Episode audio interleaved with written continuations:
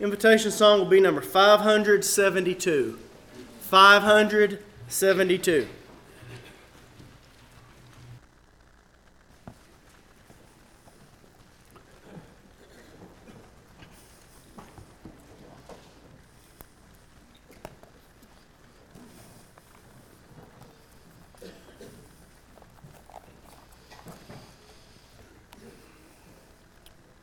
We would like to express our appreciation to every person for your attendance here and participation in the service today. Your presence here is important, it's meaningful. From youngest to oldest, we all have a part in the kingdom of Christ and in His worship assembly. If you're visiting here this morning, we're especially glad to have you and count you as our honored guest. We would encourage you if anything is presented here today that causes a question in your mind that you would come and have that discussion with us. We want to also welcome those that are connected with us this morning through Zoom or YouTube. Five months ago, we did a study that we called How the New Testament Church Grows to Maturity. I want to take just a few minutes this morning and review this study to set the stage for what we want to talk about as our main subject this morning. You will remember that we presented the New Testament pattern that's given in Scripture in four different steps. The first step was that of the Great Commission. An evangelist goes into an area, he begins to preach to those who have not heard the gospel. Mark 15, uh, 16, verse 15 and 16, Christ said, Go into all the world and preach the gospel to every creature. He that believes and is baptized will be saved. That's the message that Christ taught us to carry in the Great Commission. 1 Corinthians chapter 15 verses 1 through 4 tell us that the definition of the gospel is the death, the burial, and the resurrection of Christ. This text also tells us that we're saved by the gospel and that we stand in the gospel. Other places in Scripture teach us about things that go along with the death, burial, and resurrection of Christ. Ways that we respond to the grace of Jesus Christ as He sent His Son to this earth. We begin by our faith or our belief. We are, must be willing to repent. Then we confess that Jesus Christ is the Son of God, and then we must be buried with Him in baptism. We're taught in Romans chapter 6 that baptism is a form of the death, burial, and resurrection of Christ. That when we kill that old man, that's a type, that's a, an image of our repentance. As we go down into the water and are buried, we come into contact with the death of Christ. His blood takes away our sin. We are united with Him and we arise to walk in newness of life. This is the gospel. This is Christ crucified that Paul often referenced. We teach that, and as it is taught, there are those that will hear, and it will produce faith in their life. They will believe. They will follow through with the other requirements, and they will be baptized. And as Christ said, He that believes and is baptized shall be saved. Everyone will not accept the message, but some will re- accept the message, and these saved will be added to the church. Acts chapter 2, verse number 47 And the Lord added to the church daily those that were being saved. It's an automatic thing that happens when we're saved, we're joined to the universal church. And not only that, we are to be a part of a local congregation. And that brings us to step two. The evangelist, as he gathers these that are saved out of the world into the right relationship with God, he must set things in order. We're taught a very orderly pattern in God's Word for the church. We serve a God of order. We're taught in 1 Corinthians chapter 14 that God is not the author of confusion. And so we read about how we're to come together, that there are to be certain elements in our worship singing, prayer, teaching, the Lord's Supper, contribution. The men are to, lead, to teach one at a time, the women are to be silent. These are the things that makes for the order that God has given us for the church, and it's the evangelist that must set things in order. Another very important part of setting things in order is to train teachers. As we look at the New Testament pattern and those congregations that are presented in the book of Acts and in, in 1 Corinthians and other places, we see these congregations had multiple teachers. Acts 13, verse 1, there were five teachers named. A while later, when Paul and Barnabas came back to Antioch after their first missionary trip, the Bible says that they taught with many others also. So it was their practice to have multiple teachers. And it is the evangelist's duty as he seeks to instruct and to set things in order to train teachers. The third step is to ordain elders and deacons. Elders do not just appear out of air. There's a process that has to take place and that is connected back to those teachers. Elders are stated within their group of qualifications that they're to be apt to teach. 1 Timothy chapter 3. Titus 1 verse 5 says that they must by sound doctrine be able to exhort and to confront those that are bringing false doctrine. So they are taken out of the group of teachers that are developed within the, the local congregation. Those that reach spiritual maturity and meet these qualifications, then they are to be put in as elders. The deacons are to be ordained as well by the evangelist according to their qualifications. And so within the church, you have elders, you have deacons, you have teachers, and then you have saints. The organized church, then, in step four, is to train up and send out. This pattern that God has given us is self replicating. As these positions do their work and they equip the saints to do the work of the ministry, then people grow up in those environments and they're trained and they're ready to step in position when they're needed. That can apply to potential evangelists that are brought up through the church to deacons, to uh, future elders. All of these processes take place within the organized, mature body that we find pictured in God's Word. The evangelist then, once the congregation is mature, is able to go to other work areas and to teach the gospel to those that have not heard it. This sets the stage for some other things that I want to share with you this morning. The church, the kingdom, is eternal.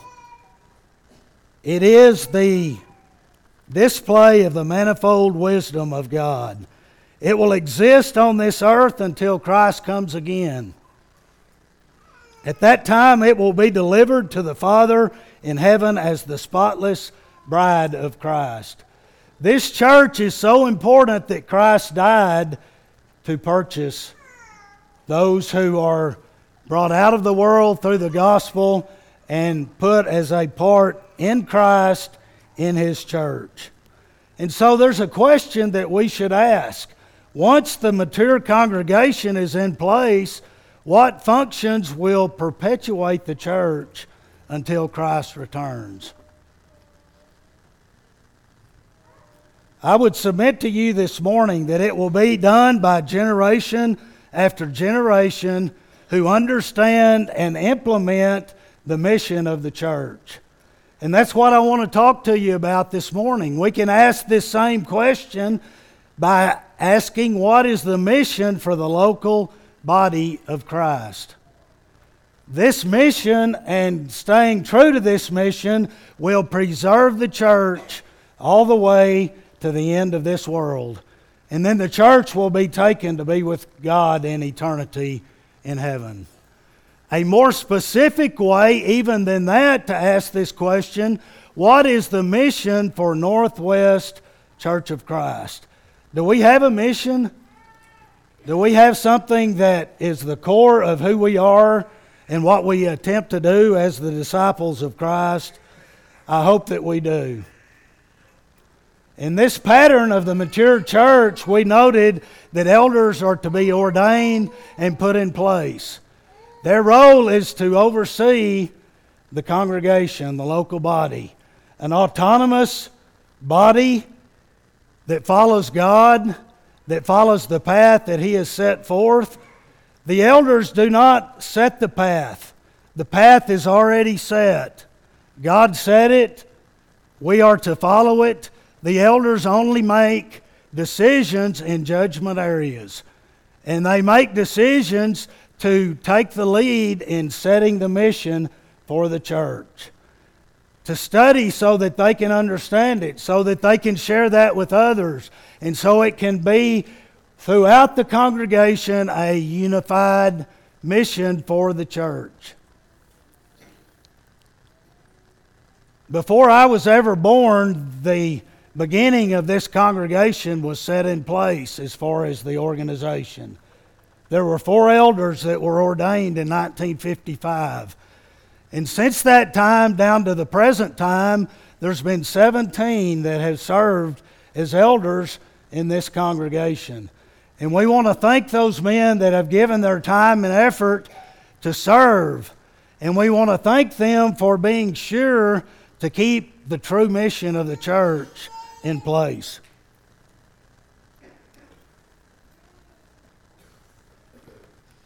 That's been over 50, 50 years ago. We moved here in about uh, 2007, which was 50, 52 years from the time the congregation there started.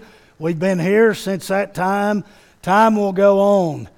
Can we just sit down and expect that because of the work of these earlier elders that the mission of the church will be carried forward.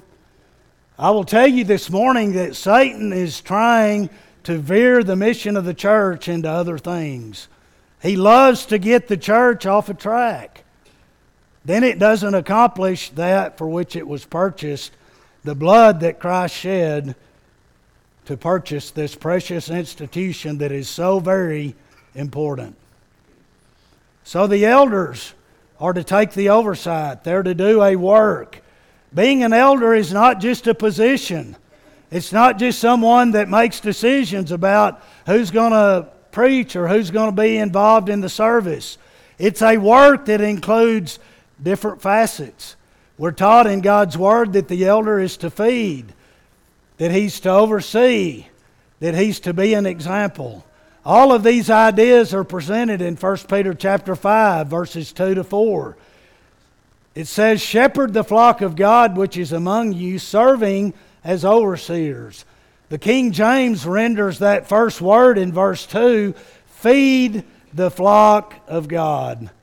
How can an elder feed the flock of God unless he's willing to teach, unless he's apt to teach, unless he understands the mission of the church? How can he feed and lead the congregation to be unified to accomplish the things that have been put, put before the people of God? He is to oversee, and he's to do that according to verse 3 by example. A servant leader living the proper life, doing the work, setting the example. This is the picture that we see of the work of an elder. As we think about shepherds in the picture that we saw, those sheep were looking down. Those shepherds were the ones that were out front and they were looking to see what was ahead. That's what we have to do to keep ourselves on track, to keep the congregation on track. They're to watch as false doctrine bombards the people of God, and they're to fight against that.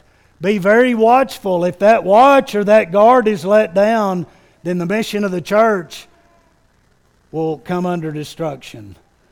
In Hebrews 13, verse 17, we're specifically taught that the elder is to watch for the souls of those of the flock. Obey them that rule over you and be submissive, for they watch out for your souls as those who must give an account. God is going to hold the elders who serve and lead in the local congregation accountable for the things that they do, the lead that they take, the mission that they set for the church. All of these things are important, and it's important that men are qualified. It's important that men work from a very early age to qualify themselves to be able to serve in this capacity. I think I shared the last time I talked about this that Brother Pinkerton, when I was 14 years old, came to me and he sat me down and he talked about all of these things with me. And he said, You need to start right now working to try to be qualified to serve as an elder. You may never be needed, it may never work around to where that happens, but he said you need to work to be qualified to do that. And as we talk about the mission of the church and how we're going to keep it on track, I hope that you will see as a young person that you need to be working early in life. Select the right person to marry. Study God's Word. Be prepared. Build the characteristics that we found that we find listed in 1 Timothy 3 and Titus chapter 1 to prepare for this work. It's such an important work to keep God's people mission oriented and keep them on the path that God has set before us. I want to present five categories this morning that are important in keeping the church on its mission. First category is continue the Great Commission mission.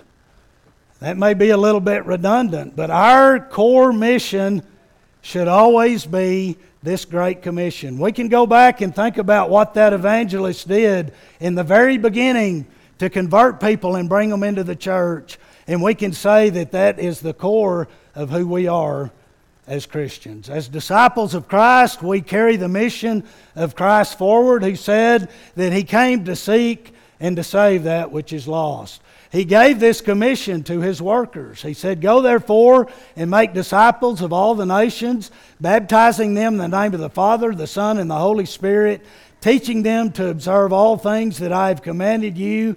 And lo, I'm with you always, even unto the end of the age. Christ's commission goes to the end of the age. That means until Christ comes again, this commission applies to his disciples.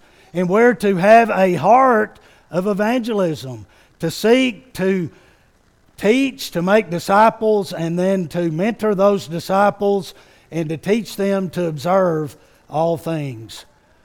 The very first word of the Great Commission is go. It's self explanatory. We can't sit in our house, we can't sit even here in this building and reach those that are lost. We talked about step one of, of planning a congregation. You have to go to where the lost are and you have to teach them. And that's what we need to be doing as a congregation. This is not all just for preachers and evangelists and others, but all of us have a role to play in carrying this mission forward. We're to go. We're to teach this gospel that we reviewed earlier. This is God's power to salvation. Romans 1, verse 16. It's to the Jew and it's also to the Greek. It's to everyone. We don't have to be selective about who we present the gospel to.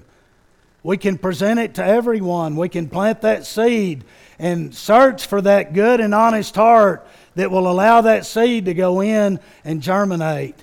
You might have noticed that this belief in baptism is always sitting there beside the church. Do you know that there's always going to be lost people around us in the community? We can't just set a period of time and say, well, we've done all we can do and we don't have to worry about this mission anymore. All of the time, 365 days a year, we need to be thinking about how we can reach those that are lost and teach them the gospel and be able to bring them into the church. John 4:35, do not do you not say there are still 4 months and then comes harvest? Behold, I say to you, lift up your eyes and look on the fields. We talked about those shepherds that's looking ahead on down that path. That's vision. What are they seeing down there? They need to we all need to lift up our heads and look around us and see the opportunities to carry the gospel to others. Every one of us as Christians are admonished to be able to give a reason for the hope that is within us. And we all have varying abilities to be able to articulate the Word of God to other people, but every one of us have in our heart the reason we obeyed God. And we have the assurance from God that causes us to have peace and to be able to function in our places as the disciples of Christ. We need to use that as we have opportunity. Maybe that's a word of encouragement. Maybe that's an invitation to come to church. Maybe that's offering to pray for someone that's having difficulty. Maybe that's setting up a Bible study. These are the things that we need to be doing to find an opportunity for those that ask questions to be able to give a reason of that hope. As we move away from just our local community, we begin to think about a broader mission. What did Christ say? Go into Plainview within a 10 mile radius and teach the gospel? That's not what he said. He said, Go into the world to every creature. He said, Unto all nations. And so, as we have opportunity as a body, as a local body, as Northwest Church of Christ, we're able to encourage teachers to go out, evangelists to go out and spread the Word of God. We do that mainly financially. We give of our means, and there's a financial component within the church, and those finances are put to use to send these evangelists out to other areas to work.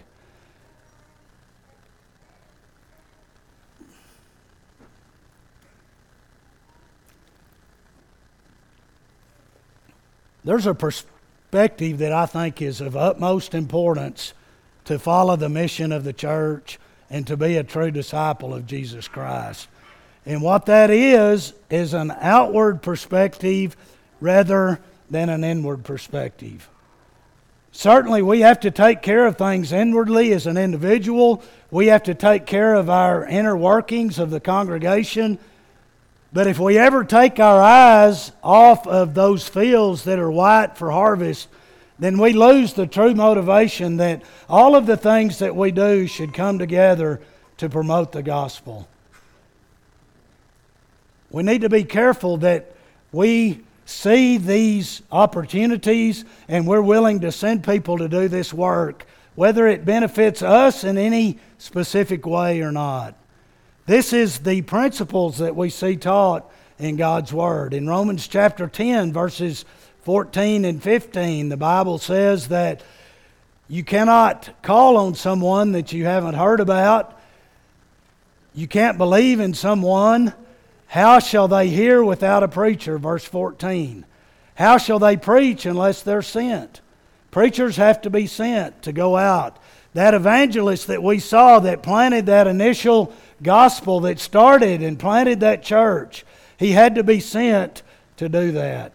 And that's where we again need to be focused on our mission for the church. Let's think about a second category. Is it important that we stay on track regarding the doctrine that's given us in God's Word? Can we adjust the doctrine because we live in a modern world? We can change it, make it what we want it to be, make it easier, make it more convenient, change Christ up to where he looks like who we want him to, to be as our Savior. Certainly, we cannot do any of that. We must remain pure in our doctrine. That's at a core, that's a category of the core of our mission. In Acts 2, verse 42, as the church had its very beginning, what does the Bible say? It says they continued steadfastly in the apostles' doctrine. That was important. These apostles had the Holy Spirit, a measure of it, to where things were revealed unto them, the truth was revealed unto them. They had that, they taught it. It was important that people followed it. That word was written down, and we have the, the final version of God's will for us the inspired Word of God. And we have to stay with that Word or we will lose the core of our mission as Northwest Church of Christ. Read again in Acts 20, verse 28 to 31. Therefore, take heed to yourselves and to all the flock among which the Holy Ghost hath made your overseers to shepherd the church of God, which he purchased with his own blood. For I know this, that after my departure, savage wolves will come in among you, not sparing the flock. Paul continues Also, from among yourselves, men will rise up speaking perverse things to draw away the disciples after themselves. Therefore, watch and remember that for three years I did not cease to warn everyone night and day. Paul faced all kinds of things that he did not show tears over.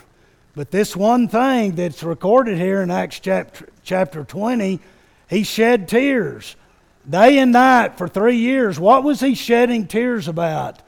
Because he was worried about the church at Ephesus. He was admonishing those Ephesian elders that you need to stay on track doctrinally. He said there's going to be people coming from the outside, there's going to be people coming from the inside, and they're going to try to take the church away from the proper path. And he warned them in a most dire way.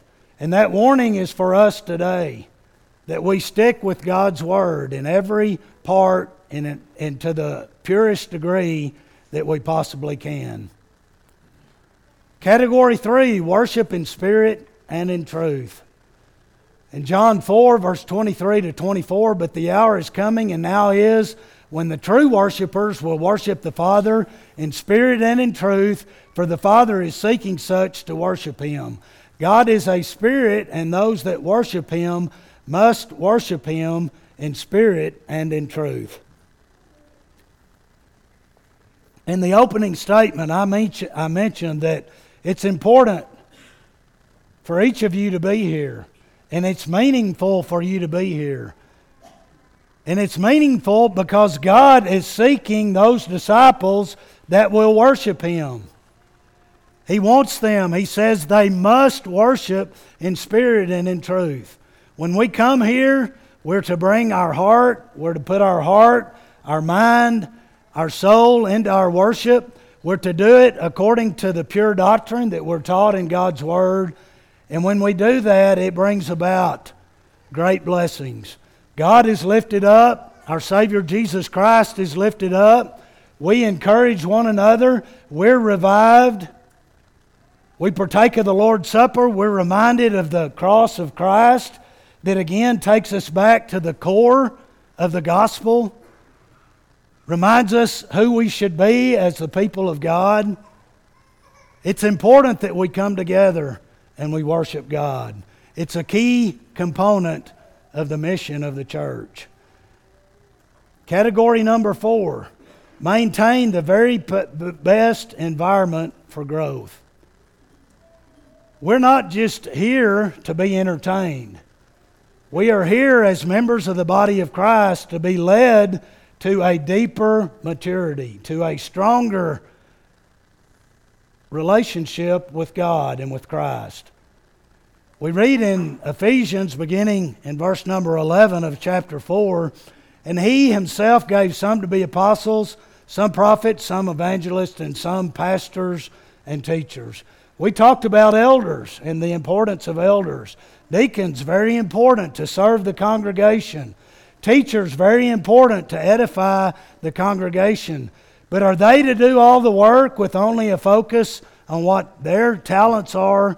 Certainly not. Verse 12 says, For the equipping of the saints, for the work of the ministry, for the edifying of the body of Christ till we all come to the unity of the faith and the knowledge of the Son of God, to a perfect man, to the measure of the stature of the fullness of Christ.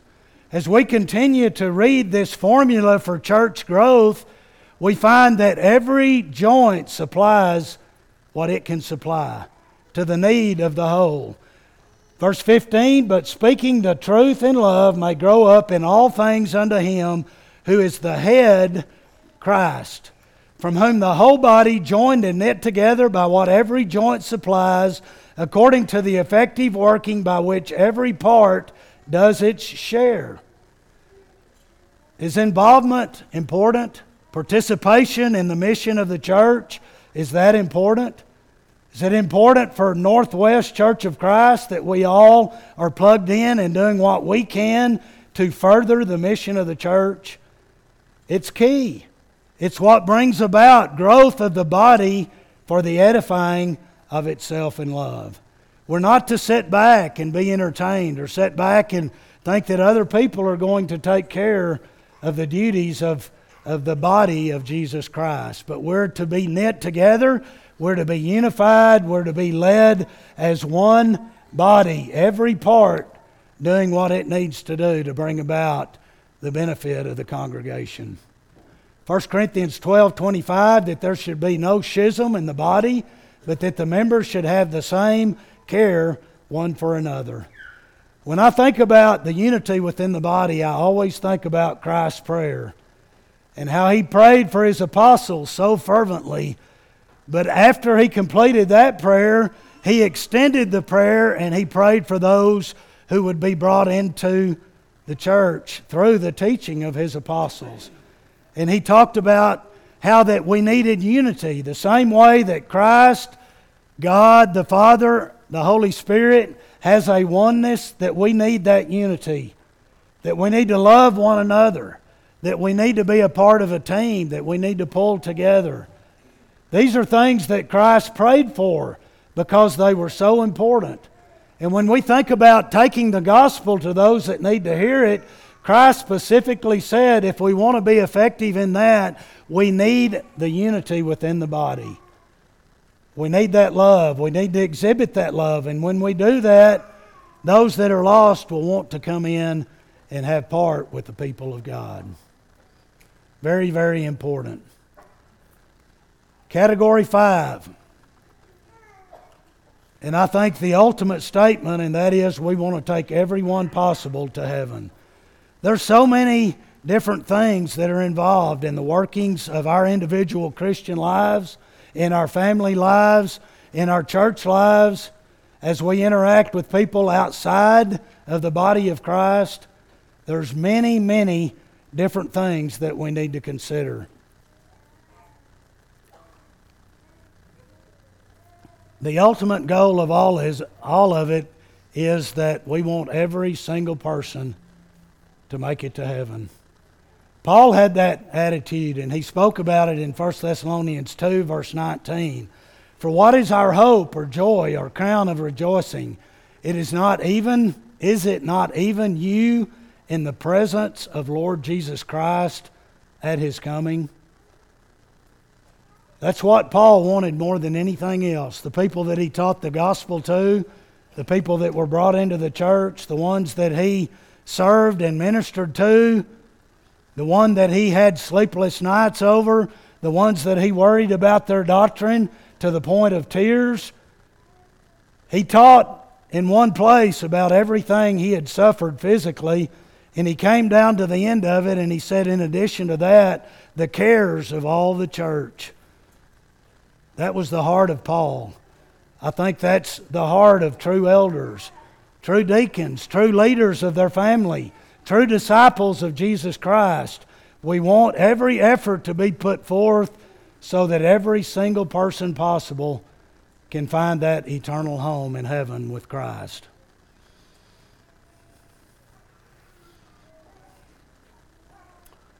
This diagram was put together by Sean Zebach.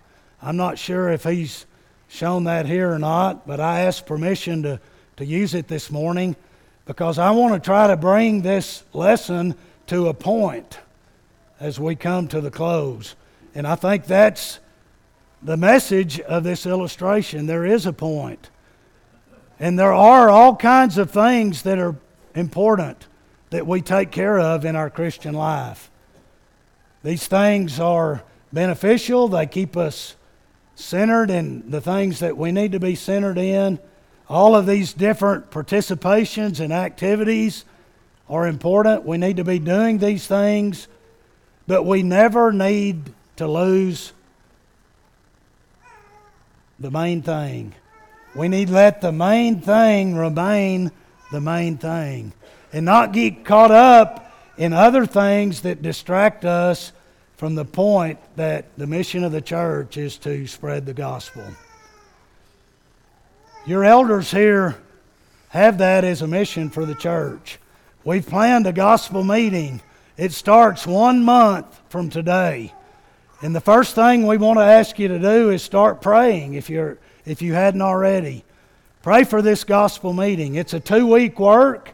As Callan said, on March the 19th, we'll start our work week. And then on March the 26th, we'll start our gospel meeting. And we'll have our Sunday services and our evening services at 7:30. The vision of the elders of this congregation is to reach out in the community at this time. We want to do this all the time, but we've designated this as an exercise to be very focused on the mission of the church. We'll have flyers that, that we'll be handing out, inviting people to the meeting. We'll be getting together on the weekdays before the meeting starts. We'll meet at 8:30 in the morning. Anyone that wants to can come and participate in that.